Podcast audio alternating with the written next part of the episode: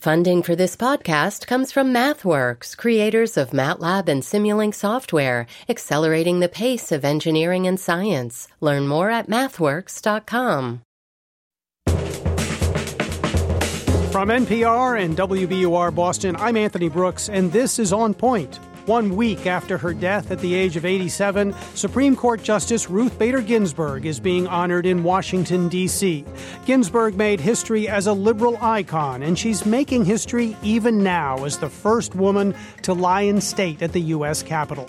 Earlier this week, Rabbi Lauren Holtzblatt remembered the late justice as a fearless warrior for the rule of law. This was Justice Ginsburg's life's work, to insist that the Constitution deliver on its promise, that we, the people, would include all the people.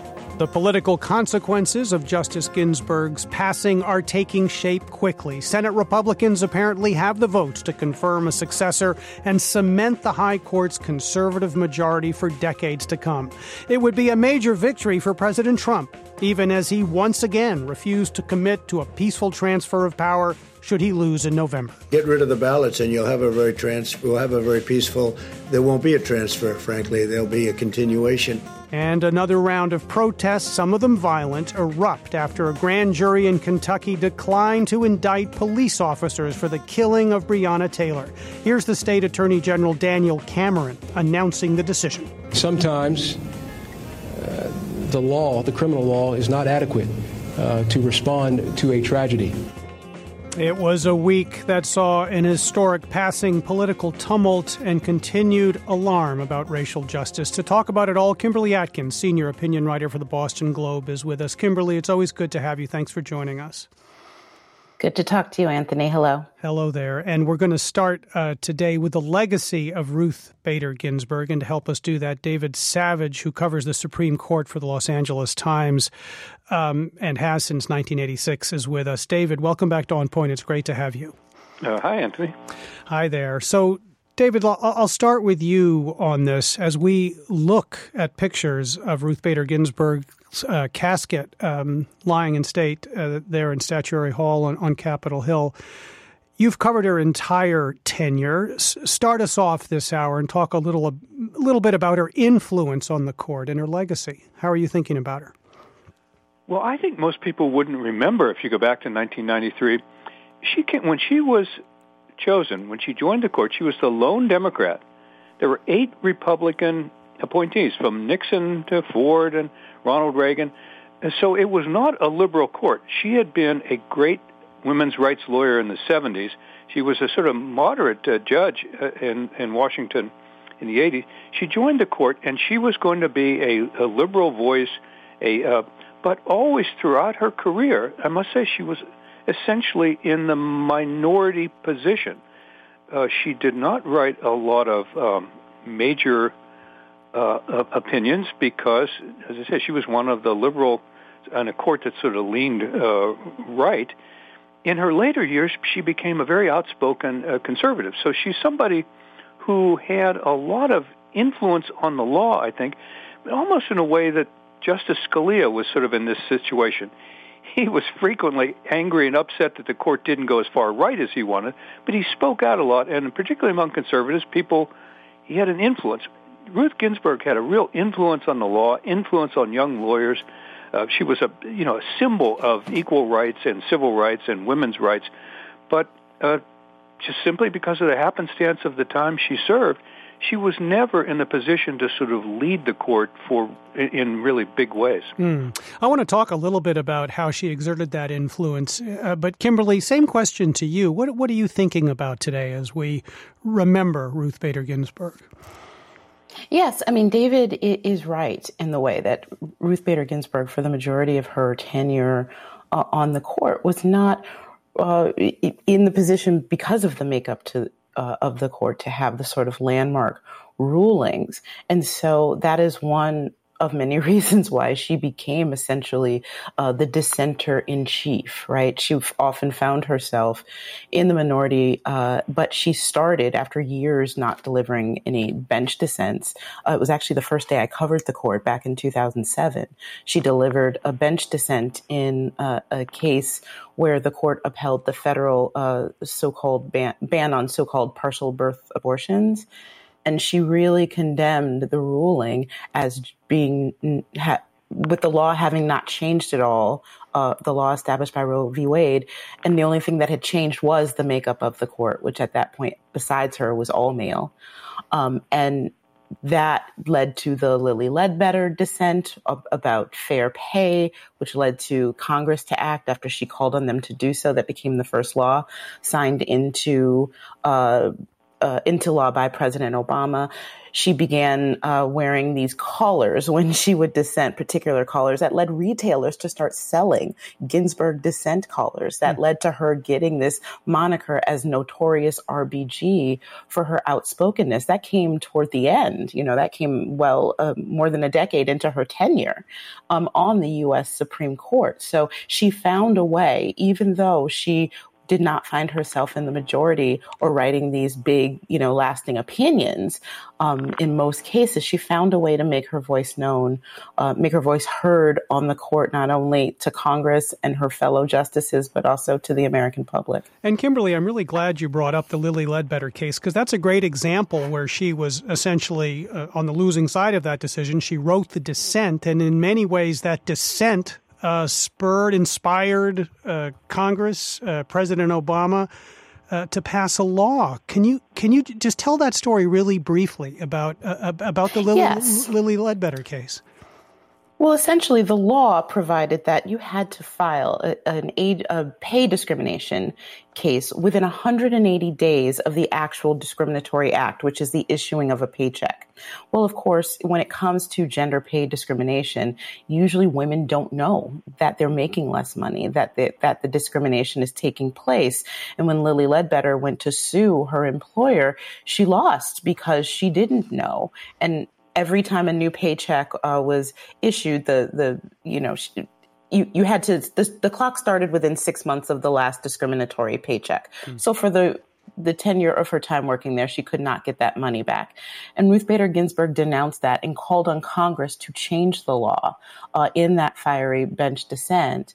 And Congress acted, and they passed the Lilly Ledbetter Fair Pay Act. It didn't benefit Lilly Ledbetter, unfortunately, because it came after her case, but it benefited women moving forward, giving them time to be able to discover these pay inequities, which are often hidden. And, Ruth Bader Ginsburg often talked about her own experience with discrimination. She graduated first in her class from law school and couldn't get a job at a big law firm.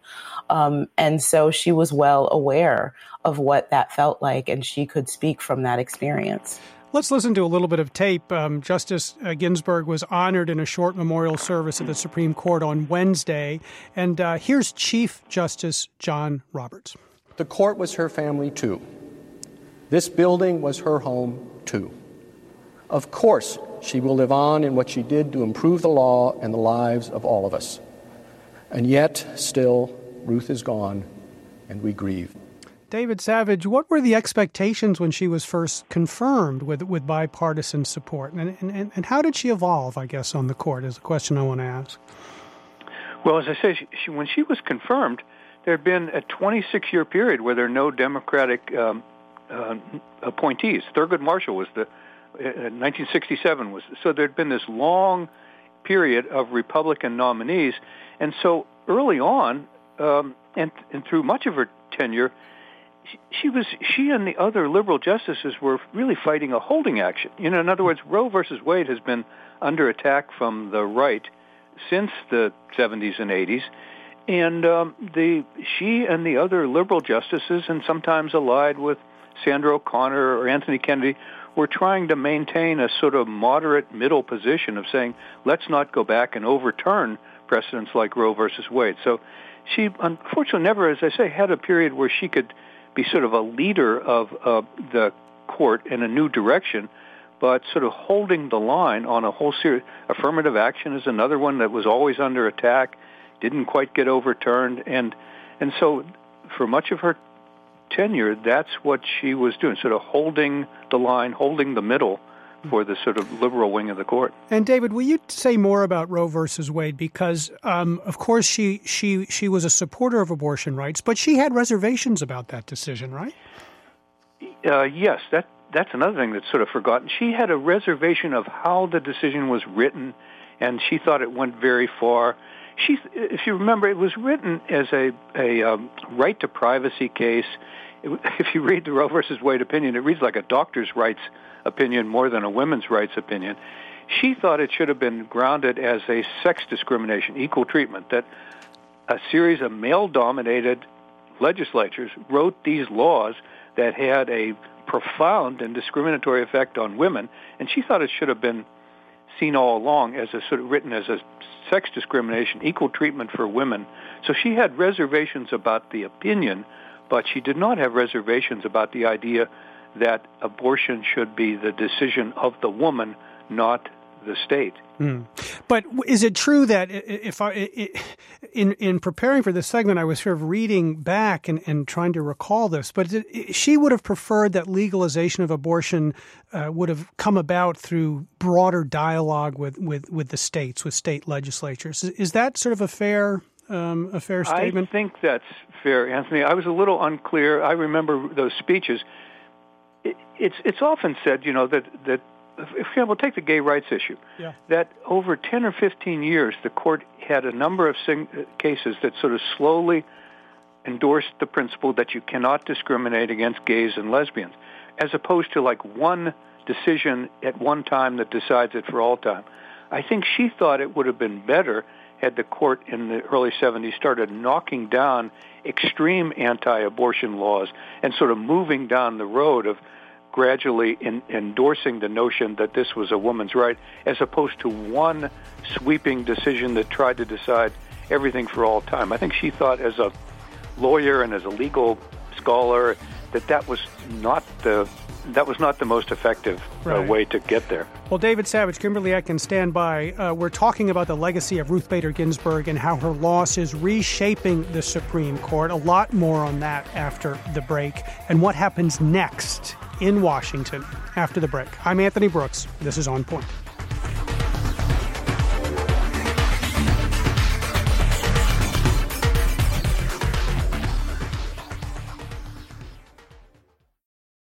Support for the On Point podcast comes from Indeed. We're driven by the search for better, but when it comes to hiring, the best way to search for a candidate isn't to search at all. Don't search, match with Indeed. Ditch the busy work and use Indeed for scheduling, screening, and messaging so you can connect with candidates faster.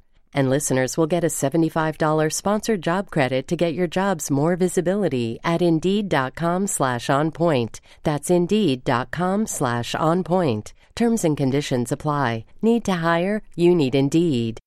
Support for On Point comes from BetterHelp. If you had an extra hour in the day, how would you use it? BetterHelp Online Therapy can help you figure out what's most important to you so you can prioritize it. Learn to make time for what makes you happy. Just fill out a brief questionnaire to get matched with a licensed therapist, and switch therapists anytime for no additional charge. Visit BetterHelp.com/onpoint today to get 10% off your first month.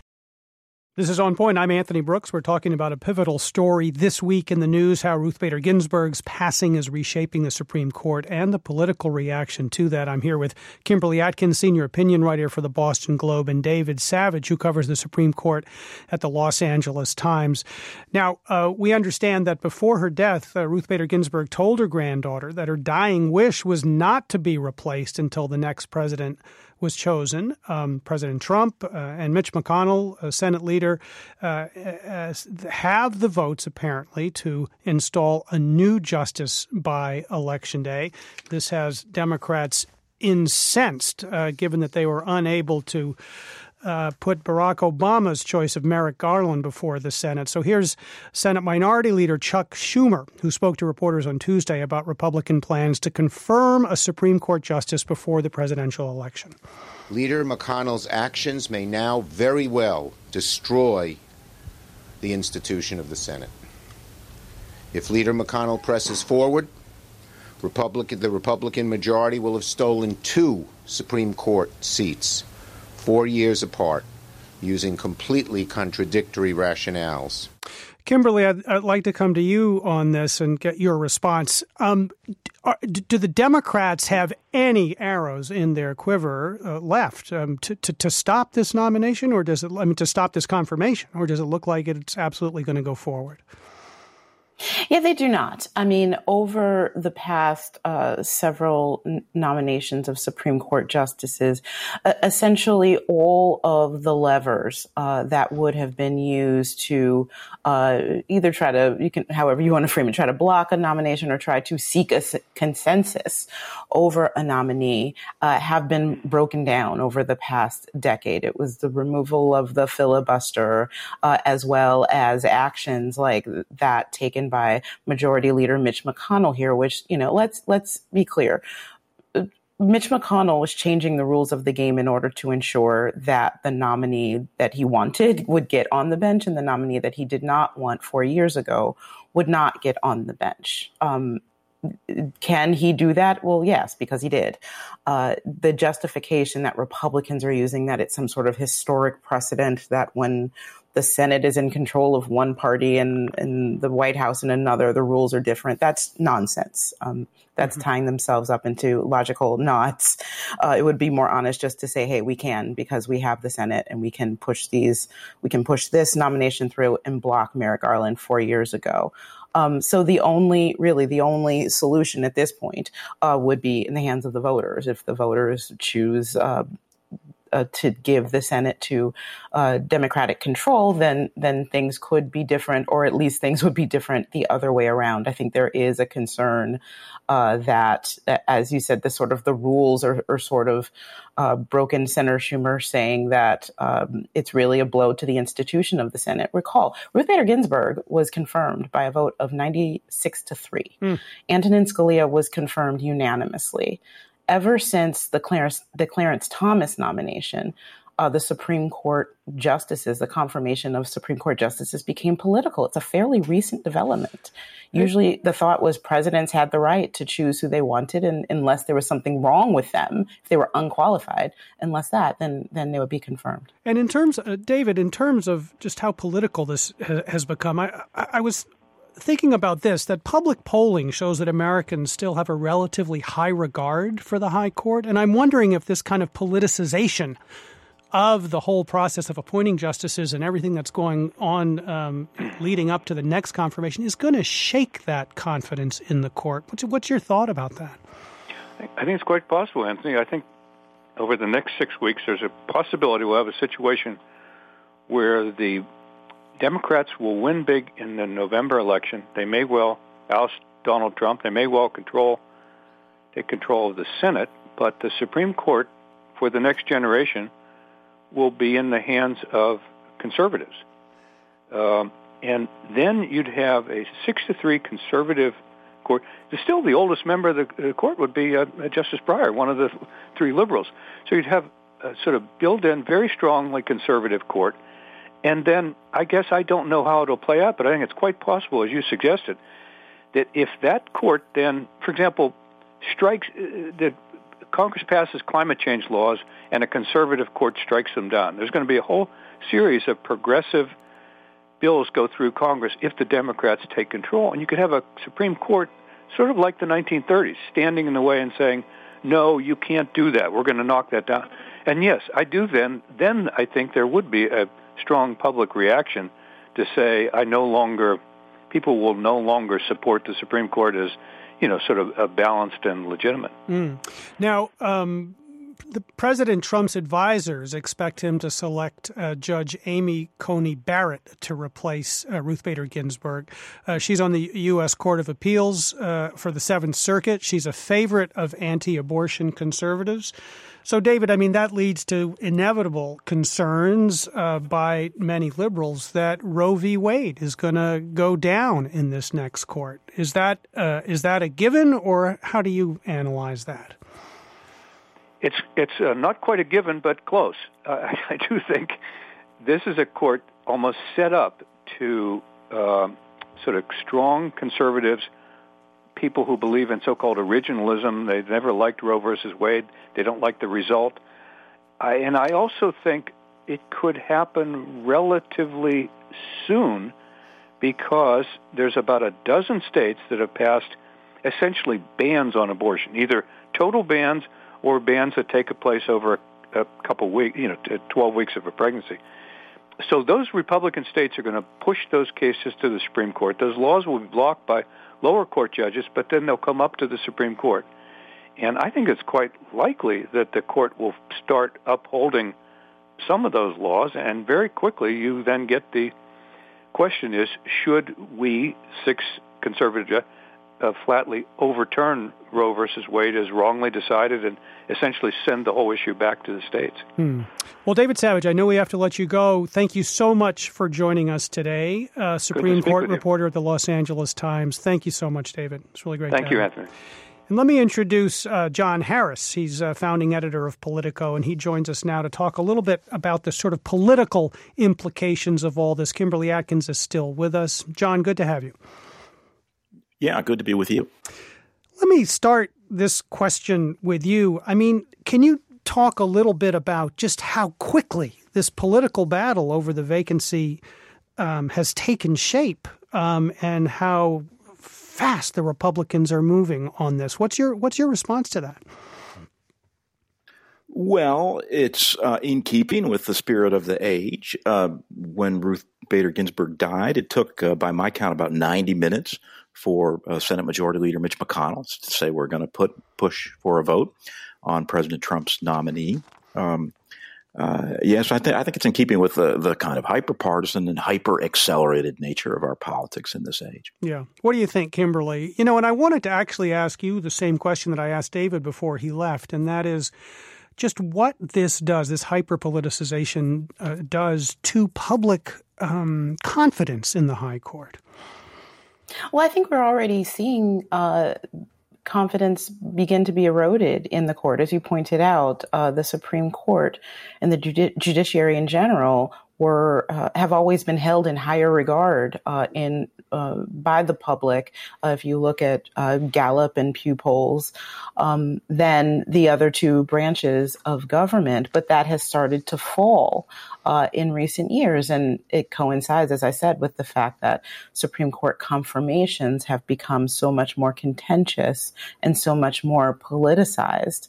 The Chief Justice, John G. Roberts, is not just the Chief Justice, he's also the chief institutionalist of this court and has worked to try to protect the court as an institution against things like this perception that it has political influences to it and that it is anything other than trying to interpret the Constitution and federal law. But that has become more difficult. And as the court shifts ideologically farther to the right with this next nominee tomorrow, it will be even more difficult for him to do that because he will no longer sit sort of ideologically at the center of the court. I'm wondering, and I'll come back to you, John, on this in terms of the political consequences. We're talking about Roe v. Wade being vulnerable in a newly conservative court. Of course, the Affordable Care Act, Obamacare is facing a challenge in the court. So these are issues for which it seems to me Republicans could pay a price in November. What's the potential for political fallout here that could hurt Republicans, that could backfire? How are you thinking about that? Oh, I think historically you look and see that these issues have potentially enormous impact. If you were to take the sort of classic cultural issue that's been shadowing our politics for the last half century, abortion rights, the activists who are opposed to legal abortion are consumed with this issue all of the time, and it's the most important thing. What public opinion polls tell us is the majority who are in favor of abortion rights often aren't energized by these kind of issues until they perceive an immediate and near-term and tangible threat to that. I've seen that pattern in numerous elections, and I think all of those issues you mentioned potentially fall into this category. The so-called strict constructionalists say, like, well, look, these issues belong to the voters. And if you're going to throw them to the voters, you're going to find that a lot of these issues have progressive majorities behind them. They're not going to advance conservative ends. In the meantime, though, there's a lot of people who have rights today who would find those rights jeopardized under more conservative court rulings. You wrote a piece this week. The headline was McConnell is on the losing side of history and he knows it. Can you spin that out a little bit? What were you referring to there? Sure. It's really a continuation of that point I was just making. There's always a pendulum in our politics, and in recent years, unmistakably for ideological reasons and demographic reasons. I think ultimately demography is what's powering this. The pendulum has been shifting to the left. And these efforts to install conservative judges really are a form of declinist politics. Look, we know that strict majority politics does not favor our objectives. So the conservative movement for really the last decade, and I think this is a supreme example of this, has been using anti-majoritarian institutions, or institutions that are designed to blunt majorities. The Senate is one, the Electoral College is the other. The Supreme Court, of course, is the epitome of that, and that's why Mitch McConnell is so determined on this. You know, I stumbled on a quote the other day. I think it's apropos of this and the previous segment which I was listening to. It's 150 years old, but the quote is, there's a certain satisfaction in coming down to the lowest ground of politics because we can get rid of cant and hypocrisy. And that was Ralph Waldo Emerson who said that. But I think it really perfectly describes our moment. We've basically just we're stripped naked, as your guest said. I think accurately, this is all about power, and the rationalizations are the merest fig leaf. And I'd say give Donald Trump some credit. He didn't even pretend to mouth this nonsense about, there's a different rule when the president's party is in the majority. He said, look, they couldn't do it before because they didn't have the votes. I do now, so I'm going to do it. There is a certain satisfaction, at least just being honest about it.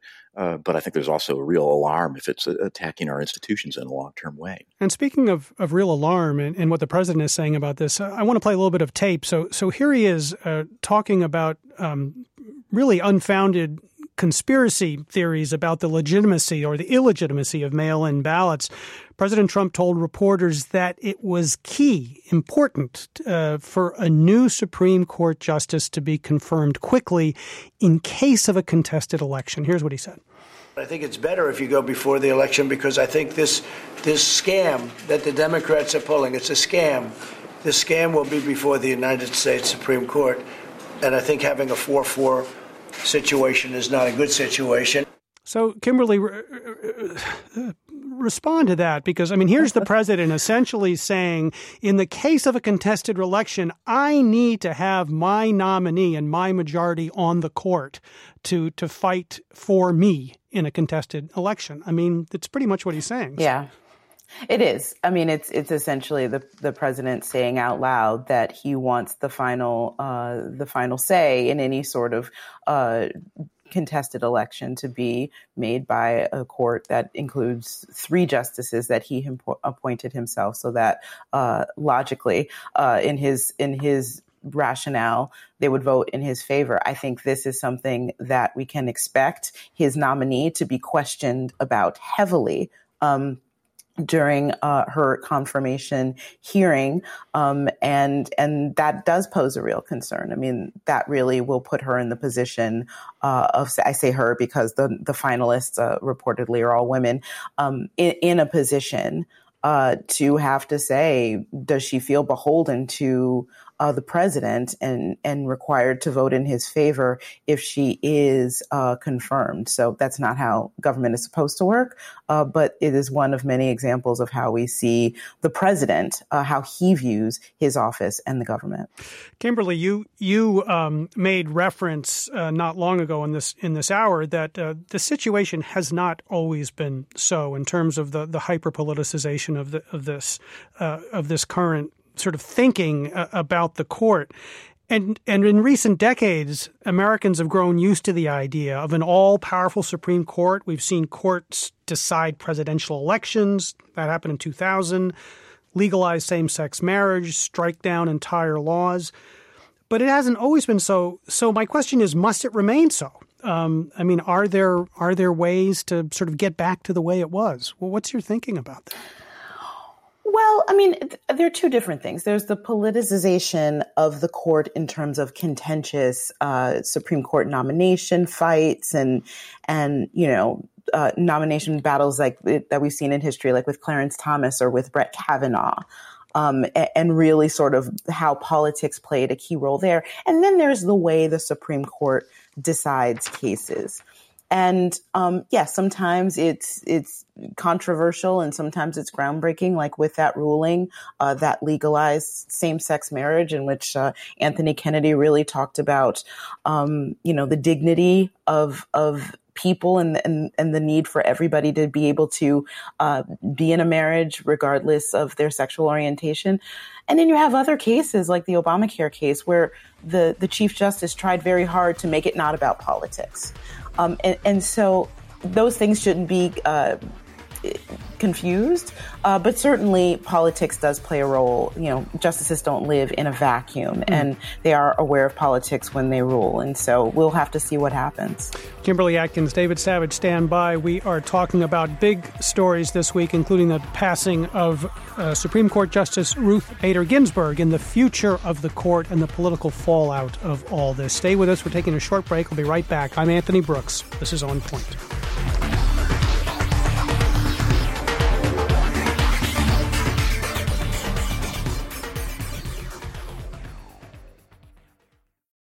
The world's clean energy future relies on ancient elements still in the ground. Without mining, there will not be a clean energy transition. But pulling them out of the ground comes at an environmental and human cost. Mining is intrusive, but the results are the building blocks for products that we use every single day.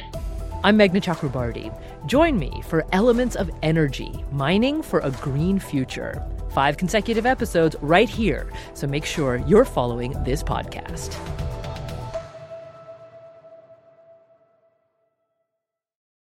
This is On Point. I'm Anthony Brooks, and I'm here with Kimberly Atkins, senior opinion writer at the Boston Globe, and John Harris, founding editor at Politico. And we're talking about the passing of Ruth Bader Ginsburg, the future of the high court, political fallout from all this, as well as some other big stories this week. But we're spending a lot of time talking about the passing of Ruth Bader Ginsburg. John Harris, I want to come back to you on this political question that we were talking about before the break. And I'm still amazed. I mean, I appreciate what you said about how sort of this has become the way politics are conducted now. But I'm still amazed by how quickly Mitch McConnell got so many of his members in the Senate to fall into step on this. I mean, only Susan Collins of Maine and Lisa Murkowski of Alaska suggested that we should wait until after the election for this.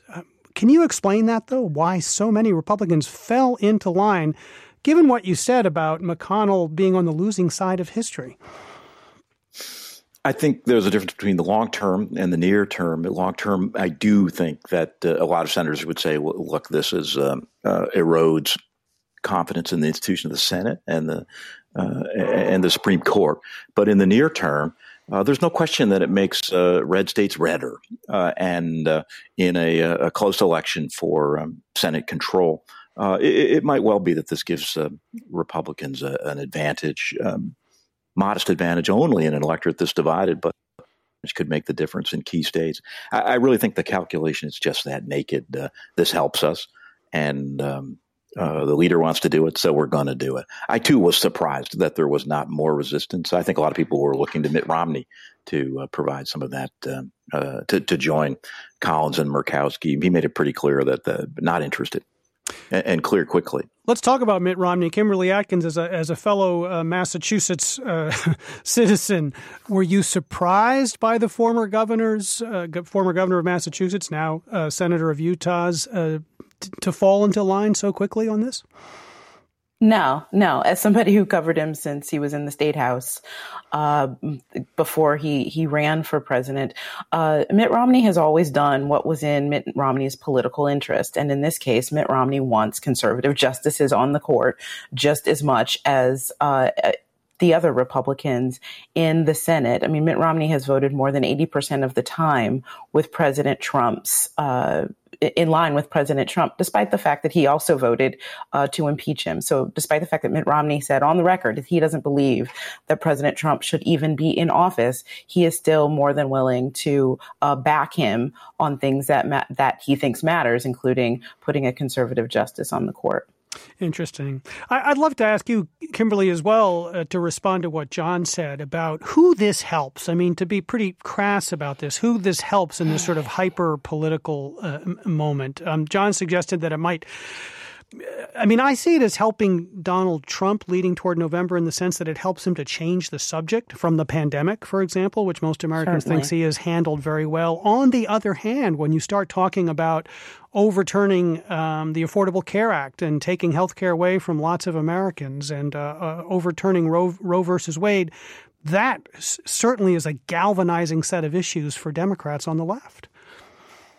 It really is. I mean, I think you're right. Without question, changing the subject to something as important as the U.S. Supreme Court absolutely will help Donald Trump in these last few weeks leading into the elections. The polls haven't shown a big change.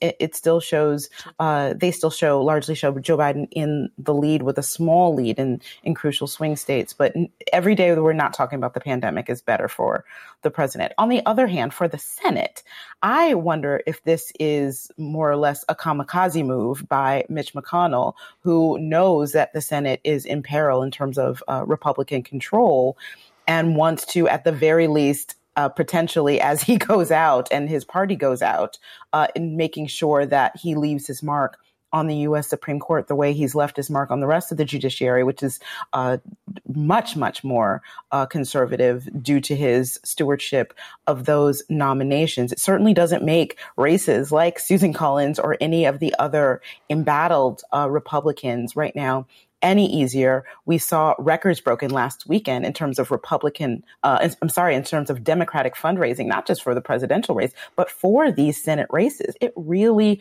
mobilized Democrats in these Senate races. So it could, in the end, be his last, his outgoing salvo, so to speak. I want to ask you both about President Trump's latest comments about a peaceful transfer of power. On Wednesday, a reporter asked the president if he would commit to a peaceful transfer of power after the election should he lose. So here's the exchange between Brian Karam of Playboy magazine and the president. There has been rioting in Louisville. There's been rioting in many cities across this country, red and your so-called red and blue states. Will you commit to making sure that there is a peaceful transfer of power after the election? Well, we're going to have to see what happens. You know that I've been complaining very strongly about the ballots, and the ballots are a disaster. I understand that, but people are rioting. Do you commit to making sure that there's a peaceful transfer of power? We want to get rid of the ballots, and you'll have we'll have a very peaceful. There won't be a transfer, frankly. There'll be a continuation. The ballots are out of control. You know it. And you know who knows it better than anybody else? The Democrats know it better than anybody else. Go ahead. That's President Trump speaking earlier this week. John Harris, there's President Trump saying get rid of the ballots that he doesn't like, and then there'll be a peaceful transfer of power. What did you make of this sort of doubling down on this idea? Well, I think like you, if I'm hearing you correctly, it's breathtaking. And we live in this age where all these things you say, well, that could never happen. That's just not done. Well, it could happen, and it is sometimes done. I personally happen to think this is bluster and that it's something he does to kind of keep the waters riled up, because he knows that his politics thrives the more the waters are riled up. But I don't mean to sound complacent about it. It's breathtaking that a president of the United States would undermine confidence in elections and would not commit to a peaceful transfer of power, something that's been going on for 240 years. It's just one of those moments where if you could time travel from a decade ago and say, we'd be here, no one would believe it. Right. Now, Kimberly, Republicans in the Senate have sort of tried to, not walk those comments back, but to sort of, I guess, assure Americans that, of course, there will be a peaceful transfer of power. But what do you think? I agree with John Harris. It's breathtaking. Is it bluster, though? Is there something more concerning than that? I found them very concerning. Listen, I think we should by now, 4 years in, have learned the lesson in prematurely declaring something that the president says as bluster. I mean, does he sometimes float balloons to try to get a reaction? Yes, but people thought it was bluster when he said he wanted to ban Muslims from entering the country too. And he spent a good deal of the first part of his term trying to do just that, battling the courts until he was able to install the most constitutional version of that very thing. So the president often acts on his impulses, on his instincts, and it usually falls to someone else, whether it's members of the Senate or someone else, to try to stop him. So I take him at his word that he would try to do exactly what he's saying he's going to do. Boy, breathtaking indeed, and incredibly troubling, I got to say, as we move, by the way, less than 40 days to November 3rd and the election. So a lot of news, a lot of things to watch ahead. I want to move on and leave time to talk about the Breonna Taylor case, which sparked more demonstrations this week. They came after a grand jury did not indict any of the three officers for murder or manslaughter following her killing by police. One officer, Brett Hankinson, was charged with 3 counts of wanton endangerment. But here's Kentucky Attorney General Daniel Cameron announcing the decision on Wednesday. The decision before my office as the special prosecutor in this case was not to decide if the loss of Ms. Taylor's life was a tragedy. The answer to that question is unequivocally yes. My job as the special prosecutor in this case was to put emotions aside and investigate the facts to determine if criminal violations of state law resulted in the loss of Ms. Taylor's life. And here's Kentucky State Senator Charles Booker addressing the public right after the grand jury's decision. Let's be clear. Justice failed us today. It failed us in a way that it has been failing us for generations. A woman, black woman, was killed in her home by the agency paid for to protect and serve her. That's wrong. There is no justifying that. So just to be clear, to bring folks up to date, Breonna Taylor was shot dead by police while she was asleep in her apartment in Louisville. Police had broken in to serve a warrant. Her boyfriend, believing they were being attacked, fired at the police. The police returned fire and killed Taylor. John Harris, this is another really, really troubling story about racial justice, about black folks dying in police action. What's your take? What's your read on this? Well, and there was a very angry reaction, understandably, nationwide. It really sent my mind up to whether this is going to be an ongoing theme in 2021. We've got numerous other cases. The most prominent is in Minnesota, of course, where the George Floyd death took place with a Minneapolis police officer's knee on his neck. I was talking recently with Minnesota Governor Tim Walz, and he was saying that he is extremely worried about this, that if that case goes to trial in, I think, the spring of 2021, and if you get a similar mixed verdict or a not guilty, he's terribly worried about unrest in his state and probably given the prominence of that case around the nation. To tie the two things together with the Ginsburg case, it's like leaders don't understand what a tinderbox this country is, and like, how much evidence do we need in 2020 of just how potentially combustible this country is, and our politics doesn't seem to be responding to that. And of course, the justice system is always, you never know in any individual case how it's going to turn out. But I'm very, very worried. Well, David Savage, John Harris, founding editor of Politico, thank you so much for joining us today. We're very, very grateful. Appreciate it. Thanks. It was great having you, John. Thanks very much. Kimberly, in the few minutes that remain, John there was talking about this connection between Ruth Bader Ginsburg and what happened in Louisville and that decision. I'd love to get you to respond to that idea. But first, you've got a good legal mind because you've got legal training. Can you explain, not justify or agree with, but explain that decision in Louisville? Because when you try to understand the facts of how this poor woman died, it just strains understanding to figure out and accept the idea that no one is indicted or held accountable for her death. Yeah, Anthony, as a lawyer and as a Black woman, I explain the outcome of this case as an example of how the legal system was never meant to protect Black people in the same way, in an equal way. Mm. I mean, so many things went wrong here. The very justification that Attorney General Daniel Cameron gave for the fact that none of the officers, and let's be clear, none of the officers involved in Breonna Taylor's death were charged with anything. There was another officer who shot outside of the apartment and endangered others and is facing reckless endangerment charges for that. The fact that she was, Breonna Taylor was sleeping in her home. The fact that this warrant that was being executed was for someone who wasn't even in that home. The fact that that no-knock warrants can exist. I mean, the police deny that it was a no-knock. They said that they announced, but most people didn't hear anything. They were in plain clothes. Her boyfriend fired a gun in his own home because he thought intruders were coming in, something that the Second Amendment tells us we have the right to do. But in this case, he ended up being killed for it. So many things about this, and that there is no justice, that the Attorney General basically said, no law provides relief or justice for her in this situation.